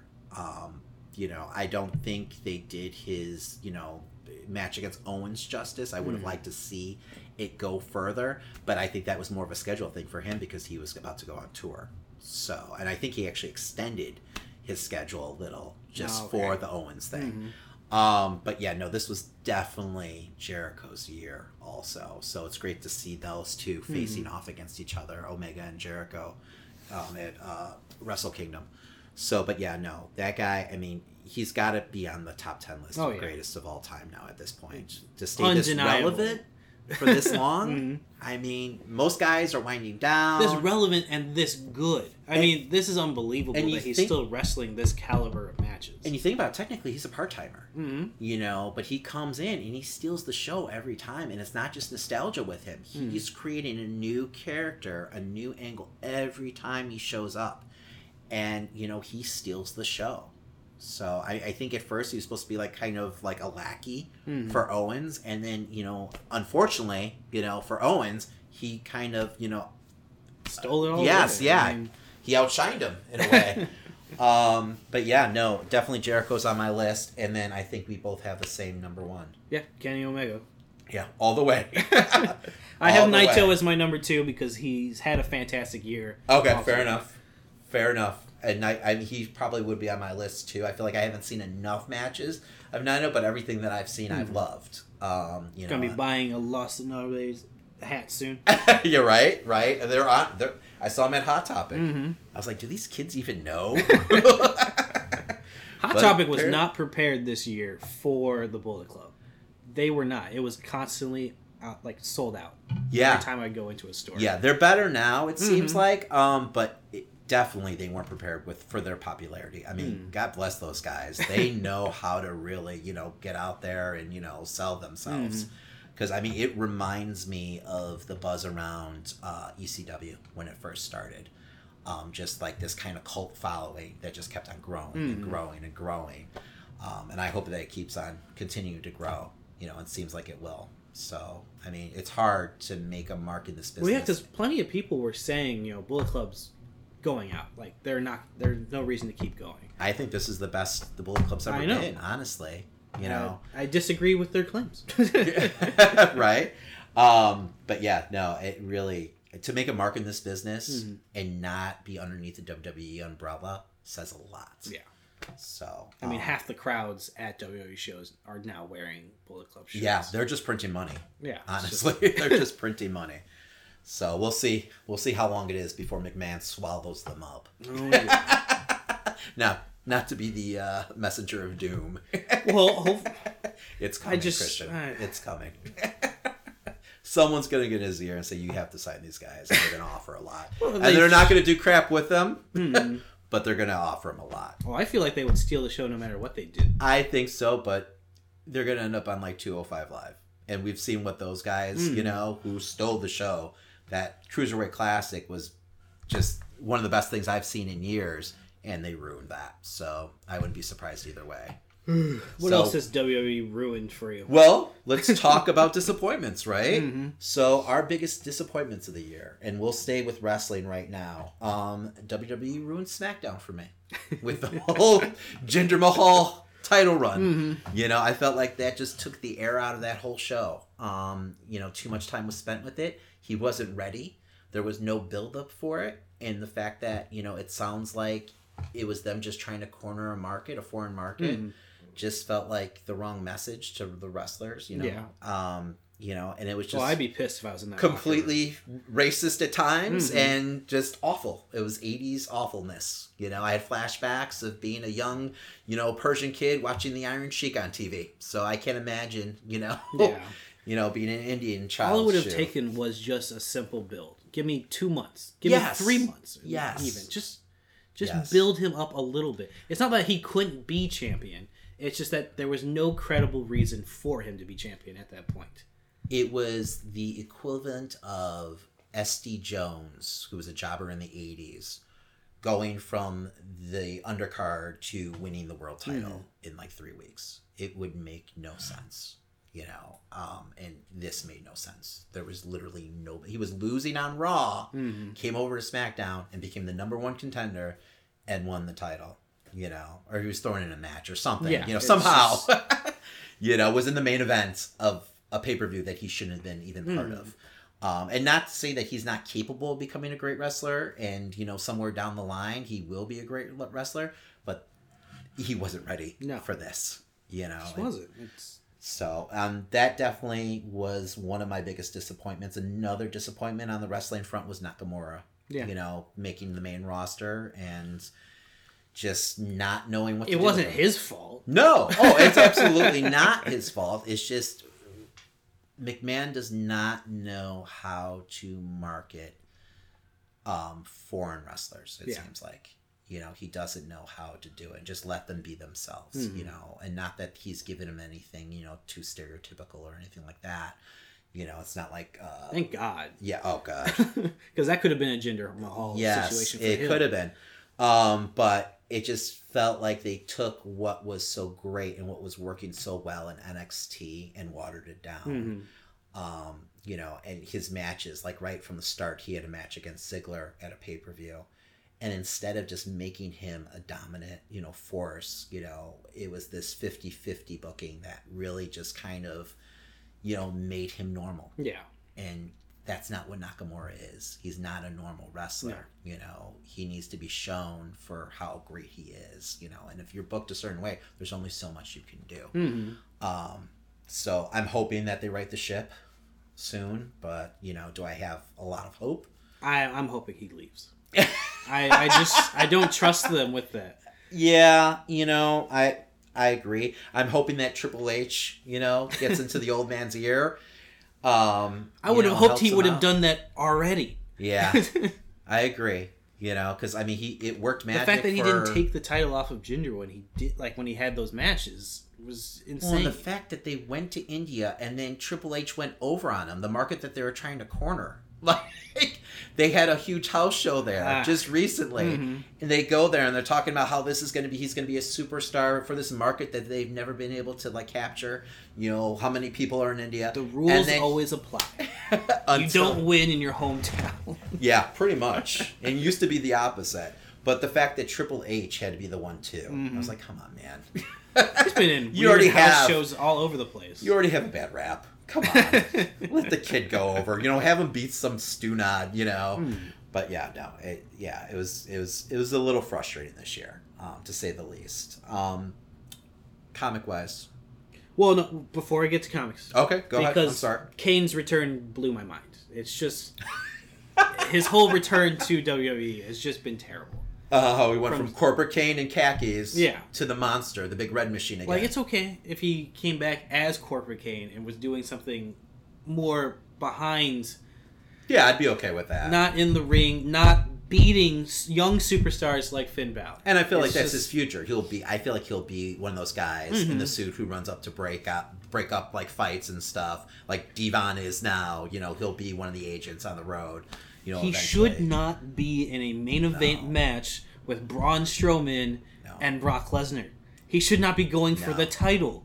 It's And I don't. Do you think that's a case of them saving? And I guess Strowman and Brock have already wrestled the one on one, but do you think they want to save that, and that's why they're throwing Kane in there, or are they just trying to give him one last hurrah before I think both. he writes out? I think both. sunset? I think he's at his end and he wants there to be this big going away for himself, but it looks terrible, especially since they haven't.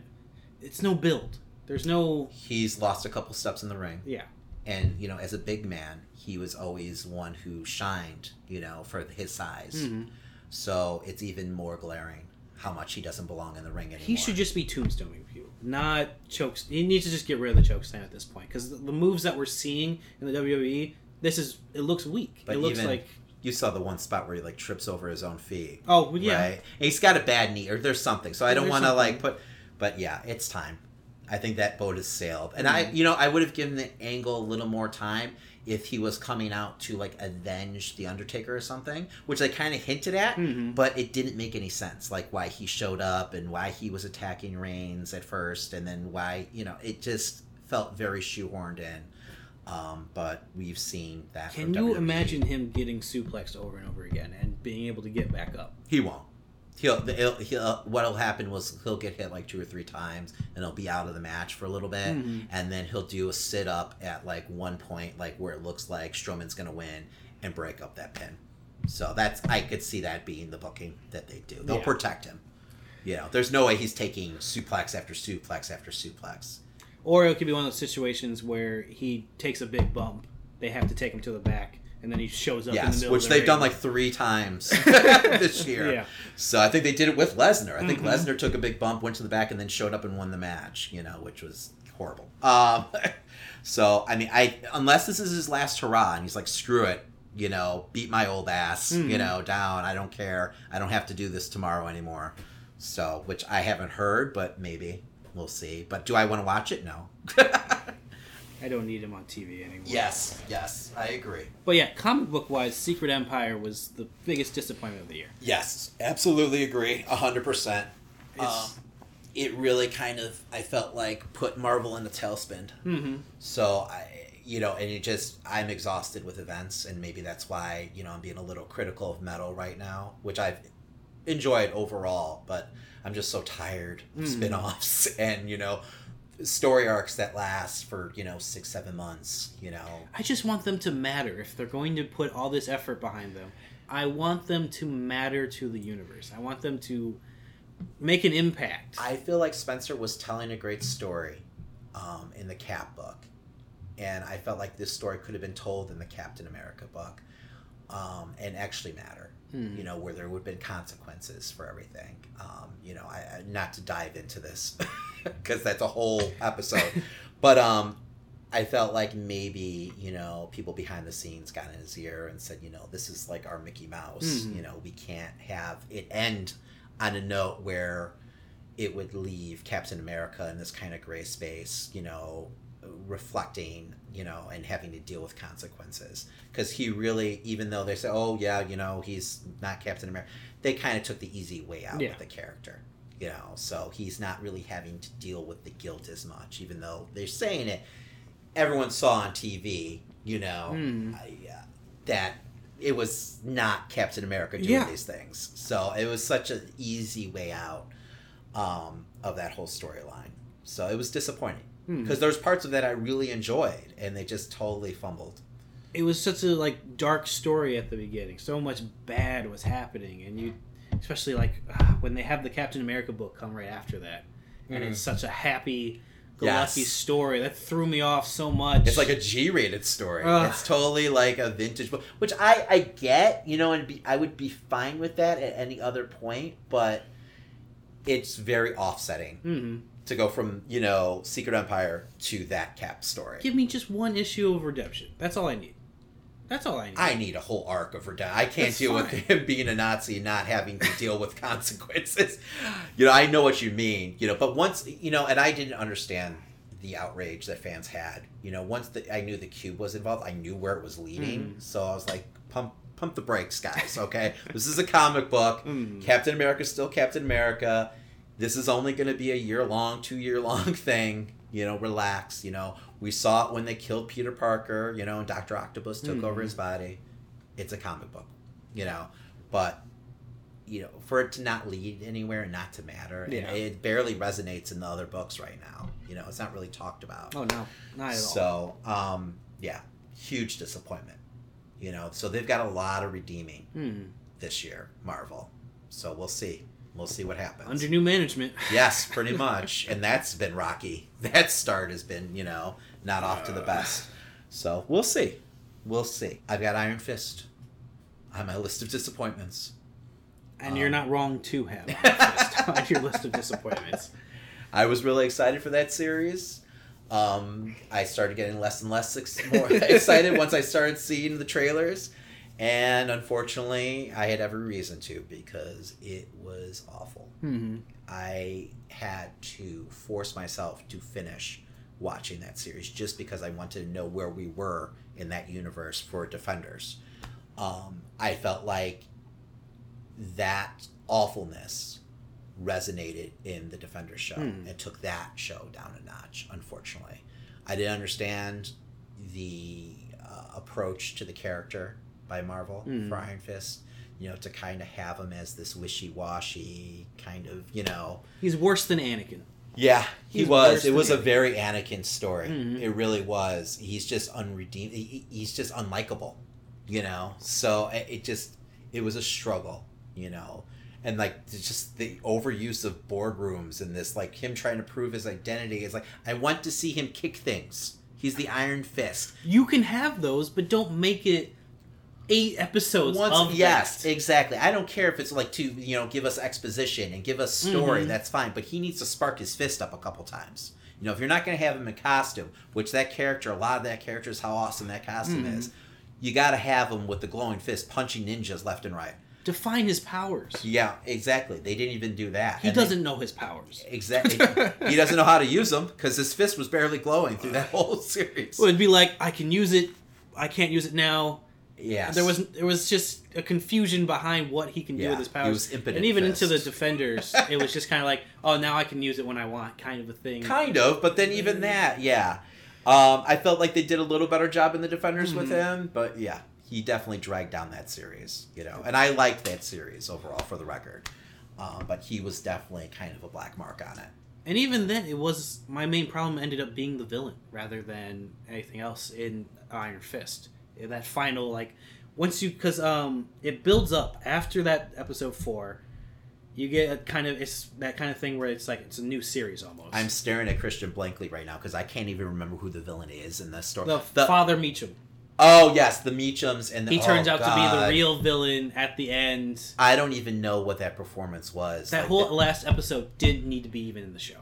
You know, and I don't know if that was just scripts or whatever. Like, but like that. It was like, oh, we got to wrap everything else up. It was So such a let's- '90s B movie kind of villain Mhm. and like portrayal of a vi- villain that I just I checked out. It was so cheesy, I couldn't handle it. Like I liked the elements of the hand and the story between Colleen Wing not knowing that she's part of the hand. She was great. and all those kinds of elements. Yes, But then Danny still needing the approval of this other family that didn't. Danny looking for a family. That's pretty much what this whole like And it, for and the it character didn't was. It went on into the Defenders. Yes. Him getting a family through the Defenders. After like day one too, like trying to keep the team like this doesn't make any sense. Yeah. he doesn't know these people. No. You know, he's supposed to be on this sacred mission. what are you doing? So yeah, no, no, that was pretty much garbage. And and the, like I said before with Punisher, I was going to scream if Iron Fist was going to get a second season. Hmm. Punisher wasn't. So luckily, you know, Punisher's getting that second Yeah. season. Not only is Iron Fist going to have his second season, he's going to be on Luke Cage too. You know, which I That was kind- dynamic was good in the Defenders. Yes, that was one of the saving graces of that. Was that dynamic actually they that was well done, and you could see chemistry there. So I was hoping that it would just be you know they would take Iron Fist and just throw him on a couple episodes of Luke Cage, and then maybe have him be part of that cast instead of giving him in another show. But who knows? Maybe they got because I know they have new people behind the Mhm. show. Maybe they turn around, and it's our favorite thing of 2018. You know, we'll see. I tell Christian's you right now, looking at me going like to no. be, but they have a lot of work to do. To hey, maybe he's around. sparking that fist left and right and punching ninjas' heads off. It's gonna I be can- that. I It's gonna be that thing where I'm gonna need to see him train and become the real Iron Fist before I believe he's Yeah. got this power. Or this was a clone and the real Iron Fist shows up Well, what would you do if they killed him off? during his own show. Yeah, killed him off and put And in then a new uh, what Fist. Colleen takes over? or something. That would be fantastic. interesting. I would be all for that. That's great. Book it. Let's put it on. Call They need- Marvel. They need another female in the. Uh, yes, they do. Well, anyway. and, and not what's her name. I'm done with the Night Nurse. oh, no Yeah, more Rosario. I, you know what? I, I was happy that she didn't show up in Punisher. I was sure she was going to die in Defenders. I was too. Like, oh, they're gonna kill her off. This is their Coulson. That was my whole like theory that it was that it was the Agent Coulson thing. Coulson, yeah. yeah. they're going to use that to basically, you know, bring the team together. You know, because she was such a big part. She was kind of the glue for all those other shows. It just would make sense. Hmm. No, now I'm sure she's going to die in Luke Cage. You think so? yeah. Because they got to get him and you know Jessica Jones together Mhm. sooner than later. And they're kind of hinting at that, you know, relationship through the Defenders. So, yeah, I could see that. But anyway, anyway, other big disappointments. Uh, well, there's always the biggest. Superman's upper lip. Is that where we're going? yeah. Uh, Justice League was um hard to watch. From the opening scene. Mhm. And this isn't saying anything about the performance of uh, what's his name? Oh, Henry Cavill. Yeah. I, I Oh, thought he did great I thought this was the best like Superman we've seen on screen since Christopher Reeves. Mm-hmm. You know, not that there's been that much, but um, compared to the last you know couple movies with him in it, I felt like oh this feels like Superman, but his freaking lip was so distracting, um, and the rest of the movie was Hmm. just just not good, not good to be kind no. Um, and I was excited for it. You know, so I think maybe that maybe I just feel like an idiot for being so excited after. I walked in else. with lowered expectations. I knew. oh, because the ratings were out at that point. yeah, That's I was just right. I was like, this is this could be bad, and I'm gonna be okay with that. yeah, I I was. This for me was worse than Fantastic Four's revival. wow. Okay, like the way that they treated these characters, the way that the team was basically pointless. and yes. they What just needed Superman showed, they just they were there to revive. this was just Superman. yeah, bring Superman to life. This is his world, his story. This is Yeah, it. they revived Superman, and they yeah, yeah, they brought him back, and then he took over, and that was it. So it really, yeah, it felt like more of a Superman story than. and you Justice took a story. good like a lot of people now I'm seeing are saying that Batman was portrayed poorly in both films, but you took a good Batman from Batman versus Superman, even though he wasn't necessarily the Batman I would have wanted to see, and that was my main complaint. He still felt like Batman. He though. still felt like Batman. He still was a very well done. He was a very good character. yes. And you took all those elements and you just threw them away. All the elements that he had from that film were thrown away. There's two scenes that kill me. the scene when Superman finally shows up and Batman has a moment where he Mhm. almost like fanboys out. Like, okay, that's not Batman. and then the scene where they finally bring Superman back and they leave the boom tube just sitting out in the open. Oh yeah. Like it's like the Batman I know is prepared for that. You know, he's not just leaving it out in the open for, you know, He would have immediately gone and got it. yes. You know. he would have a plan already in place, you know, for everything, you know. Um, you know, the fact that he didn't really have a plan to bring back Superman. You know, I mean, he just kind of guessed. Yeah. How do you go from if there's even a one percent chance Yeah. that he's evil, I have to kill him, to hey, he's come back, I'll just throw his wife in front of him, and if he's evil, he's evil. he's yeah, not, and then he whatever. beheads her and you Yeah. know His- and I deal with the consequences. So, I mean, it yeah. It did it, yeah. he even says that he deal with the consequences Yeah, to Wonder literally, yes, right? It's the fact that he puts together a team and then complains to them how we need to bring back Superman. That's the only way we're going to win. Mhm. It doesn't make any sense, you know. And even, you know, I mean, it wasn't awful how they portrayed Wonder Woman, but it wasn't up to snuff compared Yeah, to it was a her downgrade. movie. Yes, absolutely. Absolutely. You know, they kind of started to sexualize her again, Mm-hmm. um, which, you know, Wonder Woman movie did not do at all. Um, they know, even sexualized the Amazonians. I love them. Yes, yes, with their costumes. So it's just It was very Snyder. It was very Snyder. And- you know, the whole look of the movie.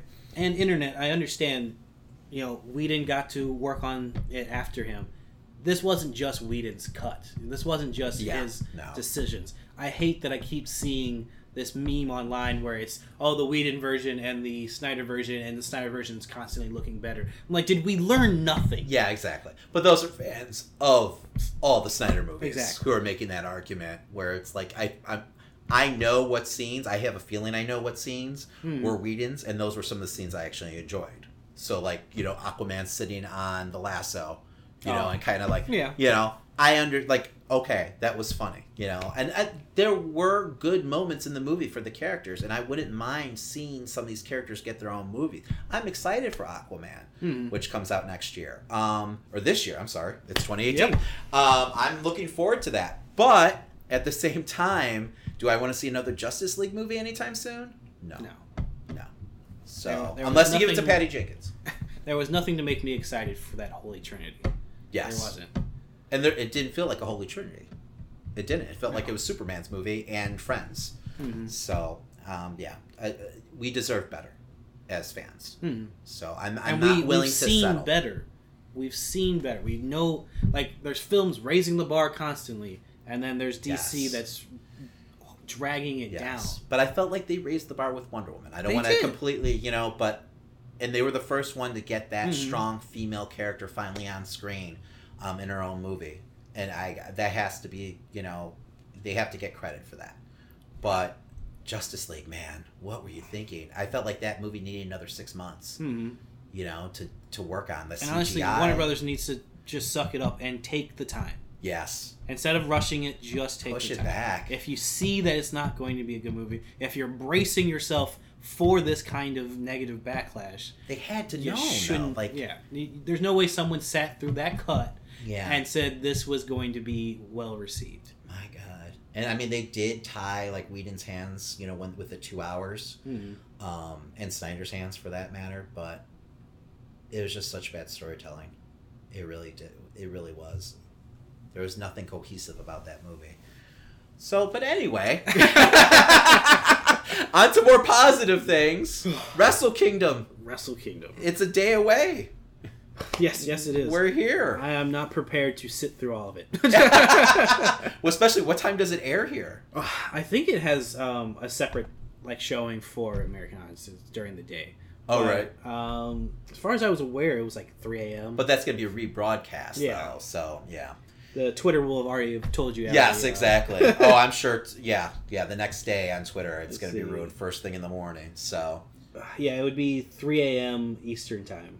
What matches are you most excited for? Well, I the one I'm most excited for actually is Naito versus Okada.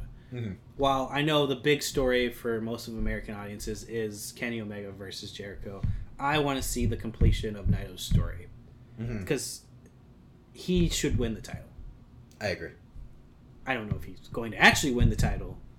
I'm afraid Okada's had that belt for a long Exactly. time. they love Okada. Yeah. They they really love him, and especially if they don't want him to leave or do anything with any other company, why would you take it off of him? they seem to to go like this like WrestleMania way of thinking with Wrestle Kingdom, and I Hmm. could be wrong, but it always feels like the face usually goes over in the main event. They want the fans to go home happy, Hmm. but I feel like Naito is such a tweener where he's got such a big following that you know you He's got get- the fans. yeah, he's got the fans. So I feel like they would actually be disappointed if he doesn't go over. Um, it's going to be spectacular. I Mhm. mean, you know, the match itself is going to be killer. You know, and I'm sure it's going to be one of the top matches of the year. I'm sure next year this time we'll be talking about this match. You know, on our lists. Mhm. Um, so, but yeah, for me, I've got I've got to go Jericho and Omega, just because it's so out of nowhere, out of left field, Mhm. and it's such a great angle. Do you think they're going to take it around the arena? well, No there's- disqualification. Yeah, I mean, I really think so. I think that will help Jericho, you know, keep up with with Mhm. Omega, um, and it would make sense. Um, I definitely feel like you're gonna get some run-ins from you know the Young Bucks. Oh, yeah. you know that's gonna happen. But then my question is, do you have? I mean, that's a heel way of thinking. I mean, Omega's being booked as the face in this angle. You know, he's the one who's getting jumped. He's the one who's getting challenged left and right. I know he got some retribution, um, but does Jericho have anyone run in for him? If you had, to, I mean, if you had to book it, obviously you would have, you know, half the WWE roster show up on a handshake agreement. Well, who But would you think- who who in New Japan would help Chris Jericho? I don't know. Does he align himself with someone? What if he goes tranquil? Oh, that that, would, would be, be interesting, interesting. right? Mhm. That would be cool. Because how Um, do you book this match to live up to this hype? I mean, you could have another Cody and Young Bucks try to stop the match, and Omega says, "No, I'm going to keep going." Do the Bullet Club betray Omega and go with Jericho? That would it- be with- huge. go with Jericho. But Jericho's not going to stay around, and I would hate to Do see. you know that for sure? I don't know that. For sure. I don't know that for sure. It's now I know he said it's one one and done. You know, but that's Jericho trying to sell this match.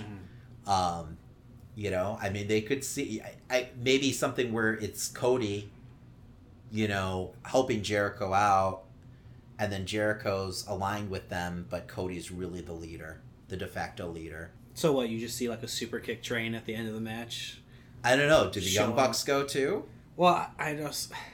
You know, because they Do you of break all that up? Do you end the because they kind of have like you know kind of a mi- like it seems like there's the bullet club it's almost like back in the day with the nwo where there's the nwo black and white Mhm. and then the wolfpack nwo you know that's kind of the vibe that get going so i could see it kind of split but you got the elite crew with omega and then you've got like cody you know and the rest of the bullet club Hmm. you know i could see something like that happening i don't know if that'll happen that sounds very western for new japan but that'd be cool. Now, how awesome would there be? Would it be if there was a handshake agreement between WWE and New Japan, and you actually got like the New Day show up and help out? Because they've been teasing that for how long, right? I just feel like the New Day are too much of a comedy group to like be taken seriously in that moment, though.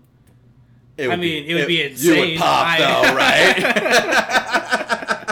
I'd be standing watching. yes, you would go crazy if that happened. I mm. would go crazy because yeah, no, obviously I want to see like Finn Balor and you know AJ Styles show up, but yeah, if the New Day showed up, that'd be that'd be great. What are the New Day even doing right now? Are they in anything? They're throwing pancakes at people. Literally. And I, I missed the reference to the pancakes, so I have no idea why they're throwing pancakes at people. I just see I know. Big E I know Xavier's going after the U.S. title. Yes, he's in the tournament. And we have to talk about that angle. We'll talk uh, in a future episode with Ziggler just putting down the belts and walking away. Is he actually done with the company? Can he I have leave? no idea. The fact that we don't know that he's done with the company tells me that he's not done with the company. Well, yeah, the way that he's made all these like um, promos and stuff, it shows. Oh, I'm not actually done because if they wouldn't let It's him, definitely an it like angle. I feel like it's definitely an angle. That. He should leave. But I'm just done. I'm done. I'm just done with the character. I'm done with him. I mean, he's a great worker. He's a great I- worker, but he'd be better in the Indies. Oh, and he'd make more money. Yeah. He'd, be make, he'd way make better so much more money um, if that's what he wants to do. It feels like he's a little distracted now by all these other, you know, career options for Mhm. himself. So I know he likes comedy a lot. I don't know if he's really good at it. I've seen some of his stand up. Um, but I wouldn't want to see him do no, just no, stand-up. just by from his promos, I'm a huge fan. But yeah, so but anyway, back to back. Let's get back. Enough WWE. They'll have you know plenty of episodes Mm-hmm. dedicated to them in the future. Um, is there any other matches on the card? You know, for me, uh, I know you were Ibushi interested in, and Rhodes. in Rhodes. That would be interesting. I'm excited. Um, I love Rhodes as a heel. I mean, he knows how to work a crowd, you know, psychologically, And Ibushi can do whatever. and that guy's fantastic. He'll yes. just do whatever. He can do it all. Yes. He's a little stone faced when it comes to storytelling, but that guy, I mean. He's insane. is insane. yes. Yes. Um, what about the Young Bucks and Roppongi uh, If- if- 3K? I mean, from what I've seen, it felt more just like we don't have anything for either of you guys to do at the moment, so let's just throw you in a I match. feel like they, they just need to move them up a weight class and let them finally go after the main titles, the main, the main tag team titles. I mean, that'd be interesting. You know, I think it's time. Who is the current holder again? Uh, Roppongi is. No, no, no. Um, Killer. Oh, Elite of the Squad. actual the the heavyweight belts. Mm, it's Killer Elite Squad. They're going up against Sanada and Evil. That's Davy Boy Smith, right? Mhm. And um, what's his name? What's Archer. Something. Like I think it's Archer and Davy Boy Smith. I mean, you could have Sanada and Evil go over. Yeah, and that would be great. I mean, I would definitely, I would, I would really want to be. Yeah, I really want to see that. Would it just be a night of Los Ingobernables? Pretty much then. You could. You, I mean, they run the gambit and they they take all the belts. You could see that, and they celebrate by throwing them in the garbage. That's exactly what I was about to say. They all just walk out and just throw it behind them. uh. I could see that. That'd be great. It'd be a great moment, right? Uh, I don't know. I'm not interested in this hair versus hair match No, whatsoever. no. I love the concept of the never like championships, Mm-hmm. like the whole like oh you would never want to fight this guy, but they don't really do much with him. Yeah, know? it does kind of feel like any other match. I know it's stiff, but yeah, it's not enough to you know get over for me. Mhm. The junior heavyweight championship it might be interesting with Kushida, Ospreay, Marty Scurll, and Takahashi. Yeah, that's a that sounds like a clusterfuck I mean- though. that's a lot. I mean, I'm sure it'll be awesome. You know, I'm sure it'll be spot after spot. But to me, that's going to just be a spot fest. Mhm. You know, which is cool. And I mean, those matches have their place on the card. That's for sure. And those guys can definitely put on you know an awesome show. But you know, I don't think it's going to be up for match of the night. I know nothing about Switchblade. I Yeah, I don't. Yeah, right. and he's going up against Tanahashi, which is like Yeah. a huge name. So yeah. So I mean, they obviously are big on him, but I, I Jay can't. White. He's got to go over though, right? I I guess Because this is his debut match against him, right? Mm, former top star Tanahashi moves mid card picture. I feel like this. Like- He's got to go over. I mean, it would just be you know bad booking unless it's a. a I mean- they don't do smages. They don't do like you know. I mean, but Tanahashi's Cena. I mean, yeah, no, I know. so I could easily see him just like it'd be a hard. Oh, you're match. saying you're saying that he he ends up losing, but he still sa- saves face basically. Yeah. In the long run, yeah. So he's got yeah he's got he's got the uh, switchblade right yeah, Jay White. yeah. So I know nothing. Sorry, sorry, wrestling community. I know nothing of Jay White. He seems like someone who would be a clerk at Hot Topic though. You've got two great main events. You've got some good mid card matches. No, it's gonna be a great show. It's gonna be a great show. You know, this is their WrestleMania, so this is gonna be an awesome show. I'm excited. And we're definitely been giving them enough money to make the biggest show ever. So Yes, right. they're coming back to the states right this year. Gotta be. I think so. I don't know their schedule. The moment, I think they're working a bigger venue. I have to look it up. Um, you know, I, the last venue they worked was yeah, it was just, tiny and it was sold out. Like and it wasn't even like stadium seats. Like so, people were just standing on the Mhm. ground so that you couldn't see over other people. I was like, this is a, why do they choose this place unless they just were certain like how well they would do. Um, So it's just an odd choice. But yeah, it, it really feels like sky's the limit for New Japan Hmm. this year. I feel like this is going to be their year. I think that's all we got for the people today, right? Yeah, for the millions. Yeah, right. That the tens and tens of listeners. Hopefully. but I hope that was an entertaining first episode. Um, we definitely ran the gambit. Oh yeah, uh, we, Topic we hit everything. But I mean, that's we're gonna talk about a lot of different Yes. topics. We've barely touched on horror. Where I know we're gonna get more into horror as we go on. Absolutely. I know we're going to talk video games too. Definitely talk video games. Uh, if you haven't played Doki Doki Literature Club, go play Doki Doki Literature Club. I have no idea what he just said, ladies and gentlemen. Um, but yeah, no. So I mean, we'll have more episodes that are a little more on topic. This one's kind of you know was across the board, um, just a wide variety of subject matter. Um, but yeah, and we'll we'll also go back to that once in a while too. So um, let us know what you thought. You know, give us a, a like, a rate, a subscribe, a review, Yeah, whatever the kids are doing nowadays. uh, we're gonna be everywhere. We're gonna be on Podbean first off. We're gonna uh, be on 12 ounce radio. That's right. What are these nerds doing on sports radio? No idea. but quench your thirst. Um, yeah, so we'll be over there. The good people have given us a slot, um, you know, and they've got a bunch of awesome shows. So I'm a sports fan also. Um, they've got a lot of great shows coming up. So check them out. and they're opening up variety completely. So Yes, yes. The fact that we're going to be on this yeah, station. should be telling you something. right. Uh, besides that, um, we're gonna be on iTunes. We're gonna start being on everything. We're de- we already have a YouTube. If you want to find it, you can uh, easily find it on our Twitter, or you can easily uh, just look us up. We're Amazing Nerd Show. Yes, yes. Look us up, please. Uh, subscribe. It means the world to a show like this. Keeps us going. Um, give us a rate. Give us a review. Um, we want to hear feedback from you. We're on Twitter, um, like Christian was saying. Um, you know, we definitely, you know, interact with everyone. Um, you know, let us know what you think. Um, you know, if you have any questions, let us know. We'll start doing a lot more polls. Um, maybe, hopefully, shaping the show too. Um, we want to hear your voices. So, uh, quick shout out to the music that uh, you heard at the front of the show. That's our friends, uh, Them Guilty Aces, a great Chicago band. Um, you know, uh, great rockabilly music. Get their album for free right now on their website. Yes, absolutely. Check out their website. Check out their Twitter page for all their shows if you're in the Chicagoland area. Um, give them a listen on iTunes. You know, they're also they have a few albums on iTunes. So just great music by great people. So Uh, we've also gotten a ton of support from other podcasts that are also actually really great podcasts. Yes, Uh, the ones that we listen to, Nick and Vince, two guys from Minnesota that talk sports, history, and movies. Find them on Twitter, find them on Podbean. Uh, we also uh, been doing a lot of work with Weird with You. A quirky couple discusses weird topics and goes on fun tangents. Uh, you can catch them on Wednesdays. Uh, they're also on SoundCloud, Apple Podcasts, Google Play, and more. Uh, yeah, one of my favorite listens right now. They're hilarious. yeah, they are a very funny group. Um, someone that gave us a out of the blue a uh, new version of our um, Just totally revamped our logo. exactly uh, Who's Right podcast.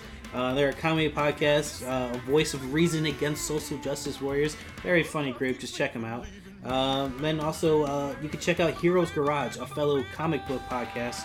Uh, they are, can be found on SoundCloud. That's right. One of our um, fellow, uh, well, our former co-host, uh, Tom. Great guy. Awesome listen. Check them out. Mhm, Great reviews. Besides that, I mean, that's that's pretty much the show, right? That's the show. I think we're done. I mean, it, Very anticlimactic, but we'll go with it. hey, you waited this long. You went through this entire episode. We appreciate you. We love you. Yes. Uh, keep listening because it's only going to get better. We have plenty of things to talk about. That's It's right. It's going to be a big year. Yes. The year of the nerd. Totally.